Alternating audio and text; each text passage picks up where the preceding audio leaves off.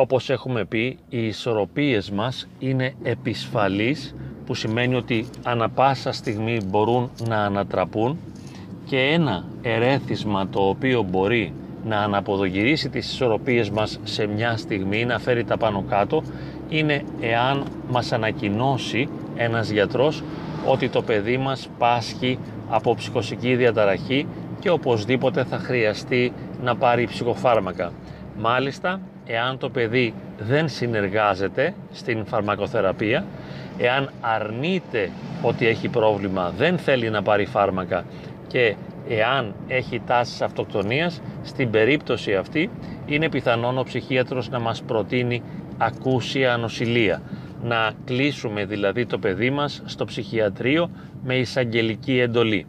Οπωσδήποτε η κρίση είναι πολύ μεγάλη εφόσον ως γονείς έχουμε μία αχίλιο πτέρνα και αυτή είναι το παιδί μας, τα παιδιά μας. Είμαστε πολύ ευαίσθητοι και ευάλωτοι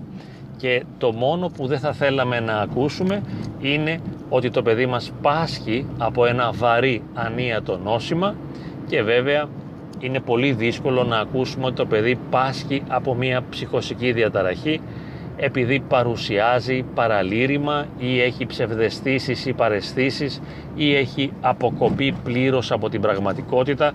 και αυτό σε συνδυασμό με το γεγονός ότι έχει μια πολύ έντονη έμονη ιδέα η οποία είναι μη πραγματική και γι' αυτό μπορούμε να την ονομάσουμε παραλυρηματική.